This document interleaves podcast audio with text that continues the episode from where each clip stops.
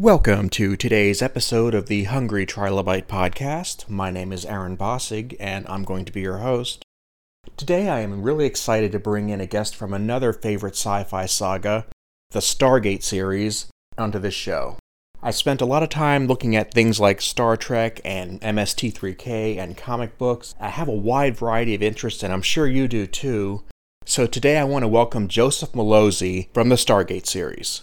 Let's go. Joining us today is Joseph Mallozzi. How are you doing today, good sir?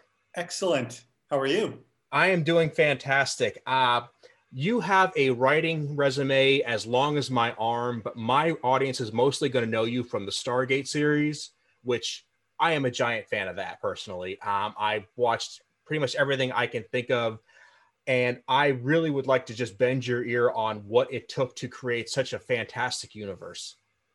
Um, sure. I mean, but in all fairness, uh, my then writing partner and I, Paul Mullie, joined the Stargate franchise for SG1's uh, fourth season. So, um, although I did help craft the series after landing on, on, on the franchise, uh, was really Brad Wright and uh, Jonathan Glassner who co created SG1. And then afterwards, uh, Brad Wright again with Robert C. Cooper, who co created Atlantis and then Universe. Sure. I'm I'm a huge Atlantis fan, which is why I might have given you a little earlier credit than that was probably due. but um, yeah, Atlantis, I really got a, a, my hooks into that. I thought it really expanded the universe in a way that was already really big.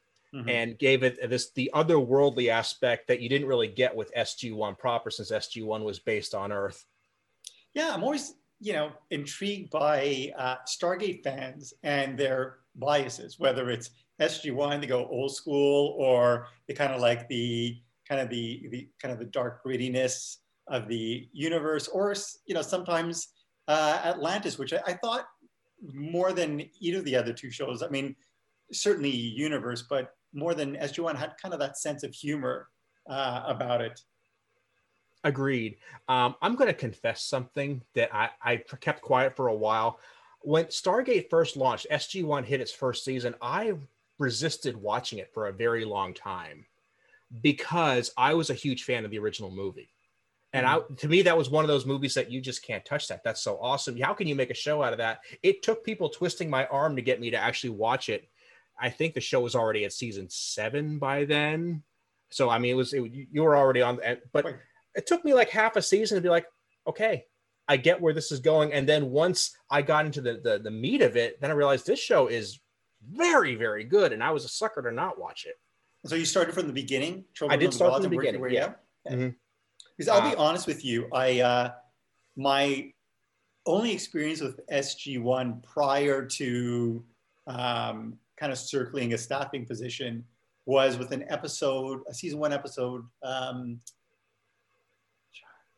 I, I don't recall the name, but it was like the worst episode uh, arguably the worst episode Stargate had ever uh, produced. Um, so with Carter, who ends up, uh, oh, Emancipation. That, that was it. Okay. Season one, Emancipation. Um, and it was just such a terrible episode. I was like, I, you know, this show. And then when my agent was like, well, we're looking, they're looking for writers. I, I was, I said, honestly, I don't think I can write for this show. And he's like, well, they they sent over scripts, and then I ended up reading the scripts, and the scripts are actually very good. So that episode was an aberration. Uh, and then, you know, of course, I ended up watching, playing catch up, and watching and landing on the show. So, um, you know, it's interesting how first time fans come to the show. What what is kind of their uh, entry point? And uh, you know, it's always heartening to, to hear from people who actually watch it from the very beginning. Yeah, and, and, I've heard that from fans of almost every show that I follow is that you will have the people who come in and they try to give the show a chance, and by some weird twist of fate, they always find the worst episode, yeah. and they that turns them off. And like I said, it's my fault too because like I said, I just didn't want to watch it because I like the movie so much. Yeah, yeah. And, and I have to wonder, Stargate SG One was like not the first but was one of the first shows where you couldn't just bounce around episode to episode. It benefited you to start from mm-hmm. episode mm-hmm. one, weak as it might have been, mm-hmm. and just build with it. Yeah, I mean, that's one of the nice things I liked about working on the Stargate franchise, especially SG1 and Atlantis, is that you have that episodic element. So, you, you know, you could tune in and get a story with a beginning, middle, and end. And yet they would always add to either the mythology or or an ongoing story or character arc that um, you know would pay off somewhere down the line. And I'm just trying to think of shows that did that. I mean, DS9 and Babylon 5 mm-hmm. had done it a few years earlier, but was there a sense writing at that time that you you suddenly have more freedom to build those worlds that you didn't have earlier? Not really, to be honest with you. Uh, as I said, my uh, Paul and I landed on on the franchise at the beginning of season four, and we pitched. We we we landed this staffing position on the strength of a um, a script we wrote, Scorched Earth, which which was one of the first, I think our, our second episode produced. Uh, but you, if you look at all the scripts that we wrote during the show's fourth season, they were all standalone, and they really had nothing. They weren't really mytholic, mythologically connected. I remember at the end of the, fourth season, when we heard about there would be a fifth season, Paul and I were kind of at a loss. We were like, you know, I don't know how we can keep coming up with ideas. Uh, and we found that actually it was actually easier to go back into the past and kind of mine what had come before. Uh, and, and so as sort of the, the, the, the show progressed, we were able to tell standalone stories, but we were also able to tell stories that kind of harken back to stories we had told uh, in the past. So really, as time went on and we built that mythology, we built those that backstory, uh, the stories actually became easier. That's interesting because, I mean, I've played my hand at writing, but I've always found that it, it sometimes feels more difficult. That some writers talk about getting boxed in with previous stories, and it sounds like that was the exact opposite effect for you. Yeah, I, you know, to be honest with you, the the the times we did get boxed in would be when we would pitch something and it would be too similar to something either uh, Stargate had done before or Star Trek had done. So, you know, those were kind of really the only limits. And as I said, coming up with those standalone one-offs, like I remember um, uh, I, I, did an ep- uh, uh a, a, script for episode seven, I think it was called uh, Revisions. The team goes off-world, they encounter this society, um, uh, and it, it, we just created, crafted kind of a really interesting sci-fi conceit. And at the end of the, the episode, SG1 went back home. And I remember our visual effects supervisor saying, you know, I really like this episode because it's, it's, it's really just kind of a pure sci-fi story with no real roots to anything that had come before. And it was always kind of fun to be able to tell those stories. And one of the great things about SG1 in particular was that um, in terms of tone, you could tell any one of a you know number of different stories. You could tell like a a heartfelt story. You can tell a humorous story. I mean, you know, uh, window of opportunity. You can do a more action driven story. We can do you know sometimes we even delved into horror as well. So um, really, it, it you know just the the franchise as a whole just allowed us to play in a very large creative sandbox. I can definitely see that, and I that was probably as a guy who was coming at it watching years of Star Trek, all the Star Wars movies he could get his hands on. That's probably why I ended up liking Stargate so much, mm-hmm. is that there was that broader range of stories that you just didn't get from those other universes. Like I, you could, if somebody who hasn't really gotten into it would say, well, they're just it's Star Trek, but they're just using gates instead of ships. That's mm-hmm. that's not really accurate. Mm-hmm. I mean, you, on a very surface level, it might be, but you you're talking about it's almost a fictional version of a variety show because like I, I remember the episodes where they went pure humor, just absolute silliness, which you didn't see mm-hmm. hardly anywhere else. Yep, yep. You know that that was, I think, also a product of having Richard Dean Anderson as a as our lead, and he definitely leaned towards the humor and enjoyed the humor. And then Brad and Robert always like to infuse a bit of humor, even into kind of those darker uh, scripts. And it's one thing I learned over the course of working uh, on Stargate is the fact that humor goes such a long way towards allowing audiences to connect with characters. It's almost kind of a shorthand. You're automatically kind of drawn to the funny uh, individual. That's why I think Rodney McKay was so hugely popular um, on, on, on Atlantis. I mean, when he was introduced, granted, he was kind of a jerk. In fact, and he was still kind of a jerk on Atlantis, but we kind of humanized him, and he was kind of, you know, he had that that that sense of humor, and and the audiences responded to him. it, it's it, there's a realism to it. I think that's that's a good way to look at it, is that you're you're able to see how you personally would react in that situation because mm-hmm. it probably you wouldn't be a Captain Kirk or a Luke Skywalker. You would be the Rodney McKay just trying to avoid getting shot and and trying to scrape up the rock you were looking for. Right, right. So when you're working with somebody like a Richard Dean Anderson who has that kind of stage presence and has the the uh, comedic timing, what's it like to incorporate that into the writing? Can you get yourself in his headspace and, and write his lines very easily, or does it take a minute to? You know, it with time, it become it became actually very easy. Um, just because the Jack character is almost like an everyman or every person, uh, and you know, like you said, you imagine yourself in in his shoes, and and how would you react in a best case scenario?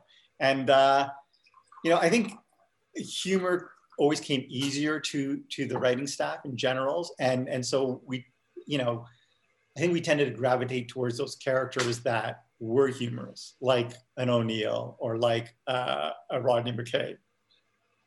I my favorite line it's not a line by jack it's a line about jack. Um, and i'm sorry i'm not going to get the exact words right but somebody said you're you're smart but it's to your you think it's to your benefit to not let people know that. And that is such the key to that character. Once you get your head around that you realize he's not the homer simpson guy he's trying to be. Like he is smart but he's a tactical dumbness. That that line actually was you know i think back to it a almost a kind of response to to, to fandom who um, you know as kind of sg1 uh, went on we kind of lean more on on the humor because that's what Rick really responded to, and he really liked the humor, and and you know occasionally he would ad lib as well. And there was a little bit of a blowback from a certain section of fandom that started to refer to him as dumb Jack, and the fact that oh you know O'Neill is dumb now, and and we certainly didn't see it that way. So that line was a way of sort of letting everyone know exactly where the character stood. Just because he responds this way doesn't necessarily mean you know he's you know you know clueless. Mm-hmm. I, and when uh, when Jack is when he's getting some heat from letting Daniel Jackson take too much leeway, and saying he gets asked, "Is he always like this?" And he's like, "Yeah, but he's usually right about this." Like, he he is still the guy who just wants to get stuff done, which yeah, is yeah. a very military mindset. Yeah, yeah and I, I think and, that that's needs to be worked in is that you know you're dealing with people who are the military mindset is a very specific mindset. Mm-hmm. Yeah, I mean, I, I, look back at my time on on on uh, SG1 in particular, and what set SG1 apart was the fact that we had uh, military advisors who would read the scripts and vet the scripts and kind of weigh in with thoughts mm-hmm. on you know everything from from um, you know uniforms to uh, you know, proper way to salute indoors, uh, things like that. So, and, and, you know, I, we would always receive fan mail, but it was always really interesting to get fan mail from, let's say, troops who were stationed overseas who still managed to catch the show wherever they were. Uh, is there anything in particular that stands out from that time? A certain, uh, I was saying, a certain type of uh, fan or a certain particular letter. Um, no, just kind of in general, the fact that uh, the show had so much support uh, amongst the armed forces. I mean, just you know, fandom in general, but um, the fact that it was specifically such a beloved show by the armed forces always kind of stood out in my, in my mind because it's it's something that that I've never experienced before for any other show. Sure, and I again, I'm not I, I, don't make shows myself, but from my understanding, it's very difficult to get the armed forces to sign off on a show they would the way they did with SG1. They the one little thing in the script that they don't like, they just don't want to touch it. Right, right. Yeah, but but you know, I think we earned their trust over time, so much so that um, I mean, we had two generals guest guest star on, on on the show. Have you ever actually been inside this the Cheyenne Cheyenne Mountain Complex? I have not, uh, although I heard a story from Martin Wood, who's our longtime Stargate director, who actually went there to shoot some of the establishers. I mean, in the first few seasons, you have those establishers where you cut outside Cheyenne Mountain and then roll into the to the show proper. And we those were getting kind of old, so we went there to uh, shoot some uh, some uh, kind of B-roll. And he actually got to go inside um, Cheyenne Mountain. Apparently, they have a a he he was shown a room that was marked uh, I th- something like you know Stargate Command, do not enter. Uh, it was a bloke room closet, as it turned out. But uh, so basically, everyone uh, there apparently watched the show as well, which is great. Well, you would think so. I mean, when something is theoretically shot on location, even if it's really not, you tell right. take that personally. You get a little bit of investment in. Yeah. Yeah. Um, yeah. I, I. Do you happen to be a fan of the movie UHF?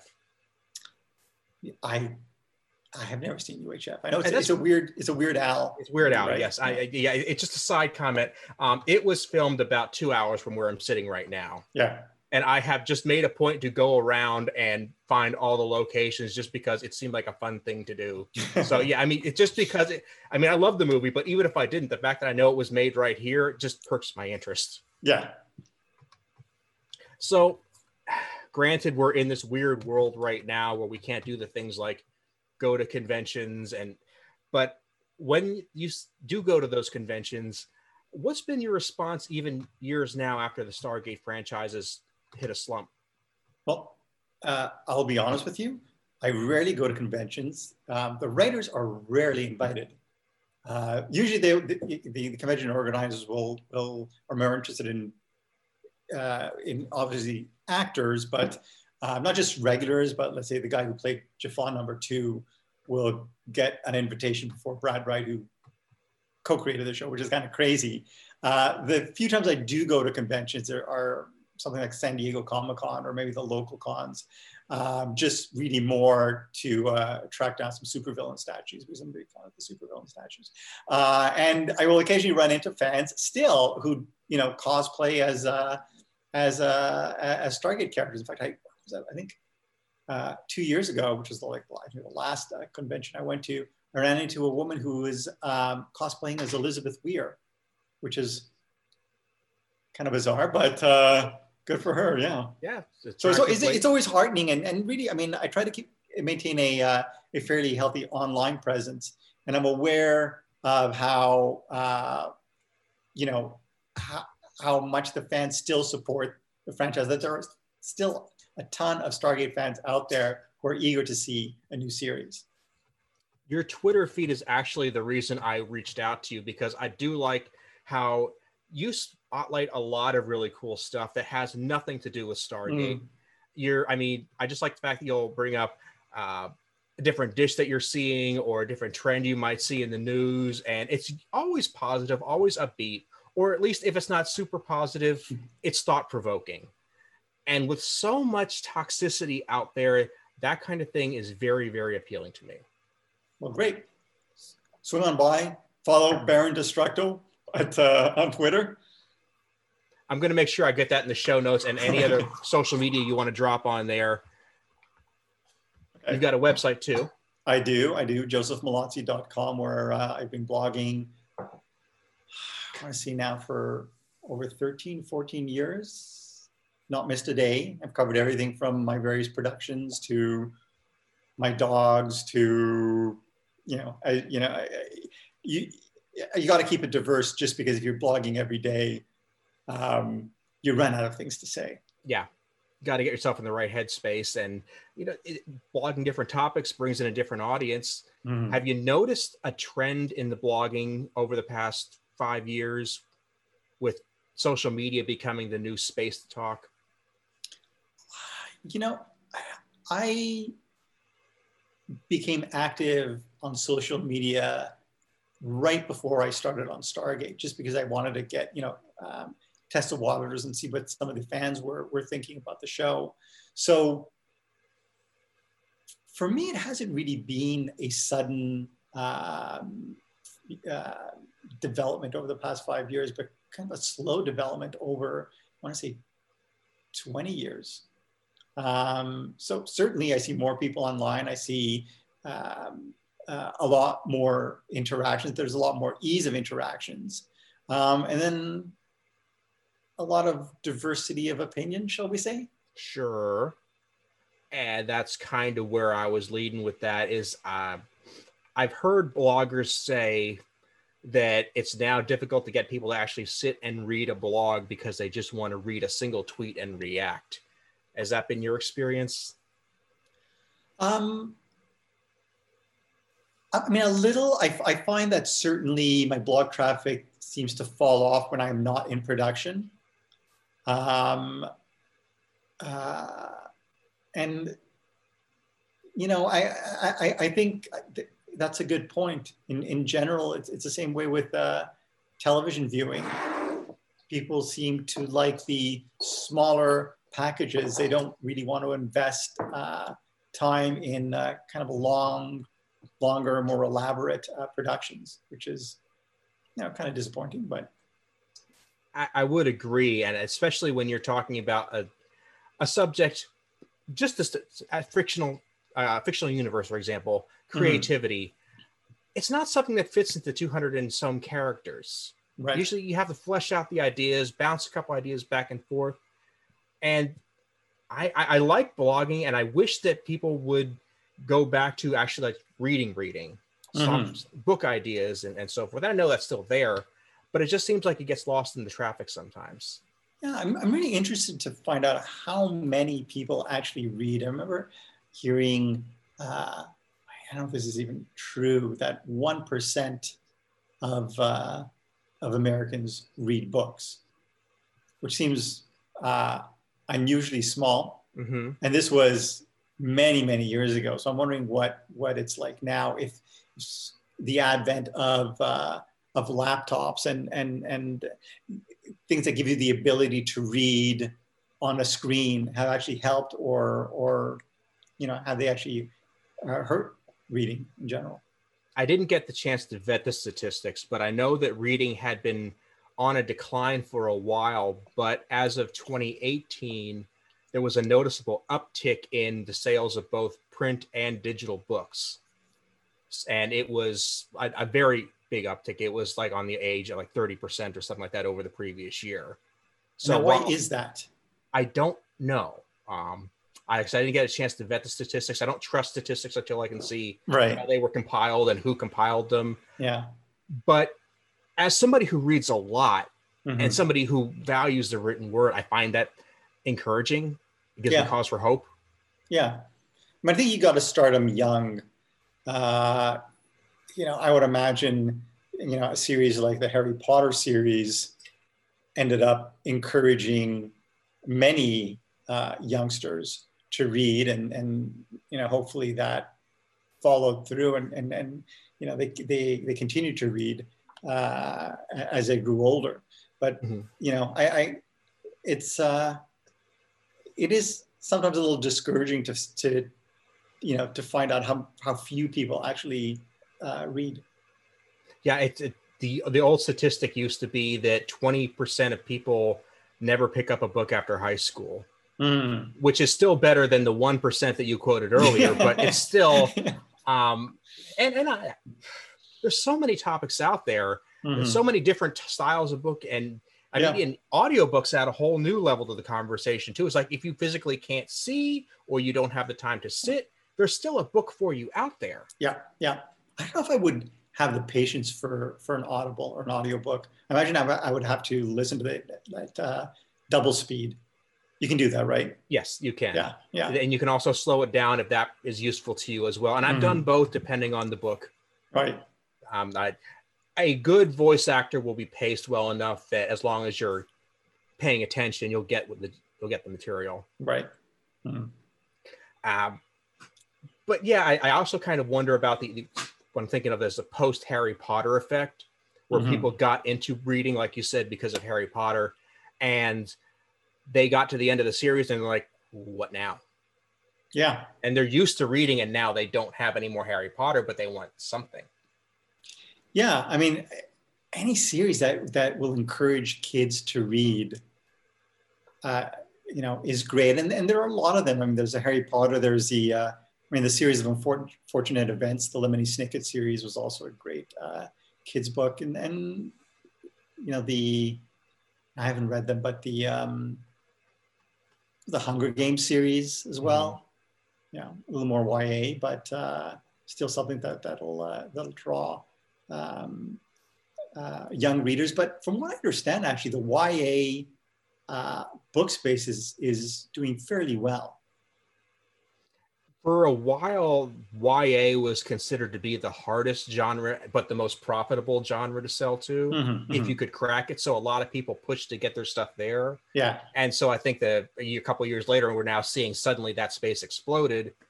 And we have books that are, were originally written for adults that they just said, we can tweak it here or there, make it a YA, possibly mm-hmm. make more money.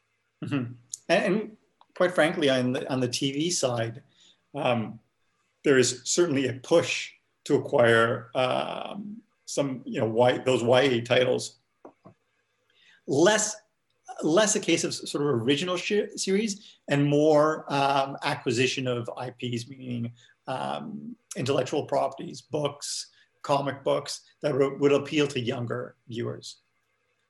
I just released an episode today uh, with an author named James Rubin who said that we're at a point now where TV is the space for decent material. It's mm-hmm. just it's it's blowing out movies. Movies are they are what they are, but TV. All the great writers are on TV right now. Is that kind of what you're seeing too? Yeah, I've seen that for a while now, and I think um,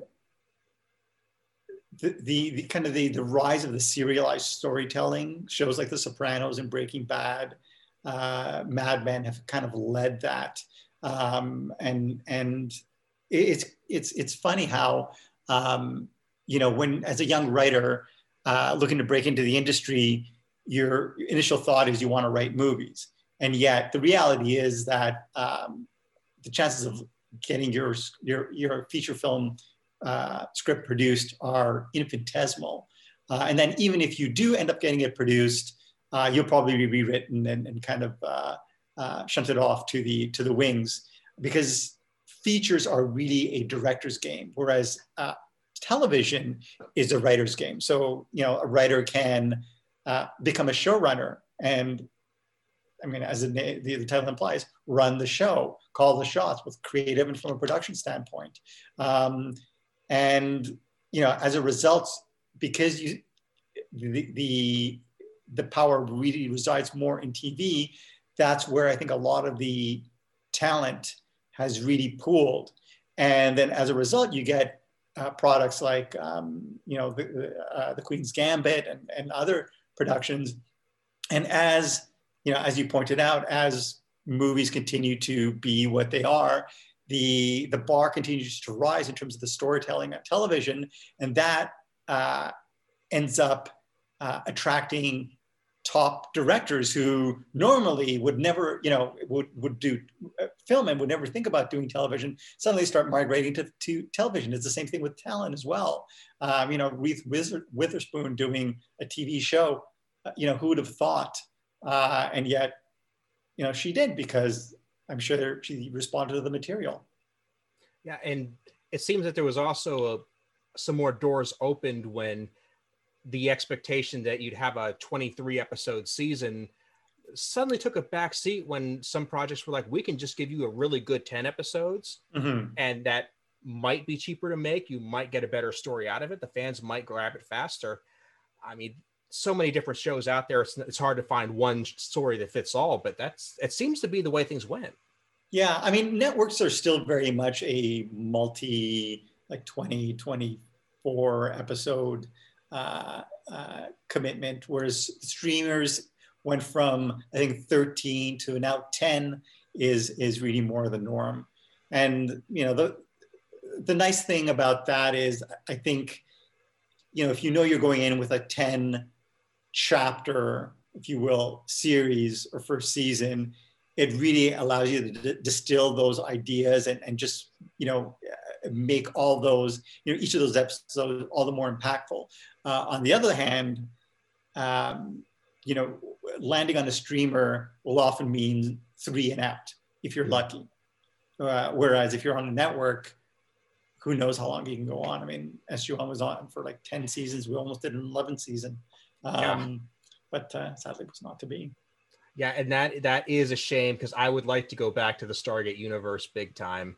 Uh, I especially think that that it's got that effect that you could make different Stargate teams that would, again, just like you made a, a separate team for Universe and Atlantis. Uh, there's there's so many potentials to reiterate that concept in entirely new ways.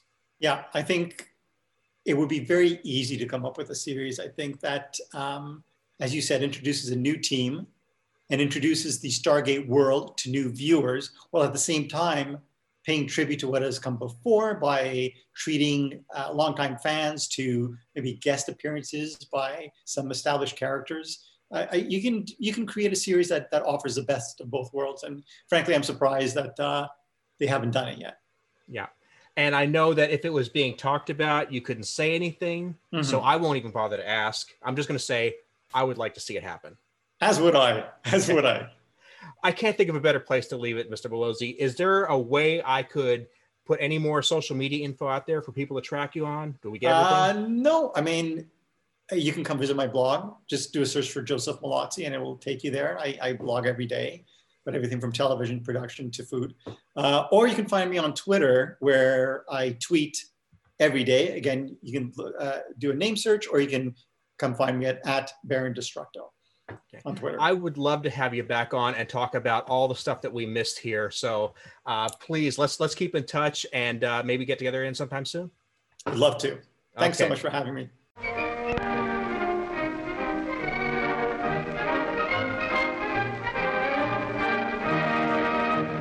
I would like to thank Joseph for being my guest today, and I would like to thank you for listening. For the community building part of the show today, and for anybody just joining us, a community building tip is something we use to grow the show that I promise costs you nothing and takes less than five minutes of your time. If you got something out of this show and think that it would benefit another listener, somebody who's into your fandom, go ahead and post a link to the show on a forum that you might be on, whether that be a web forum or a Facebook group or a Discord server. Spreading the word over the internet is one of the most effective ways we can get the show into the hands of people that would really like it. Don't forget you can subscribe to this show on Apple Podcasts, Google Play, SoundCloud, Stitcher, YouTube, and we are syndicated on Realm of the Mist, a fantastic podcast network. Thanks, and we'll see you next time.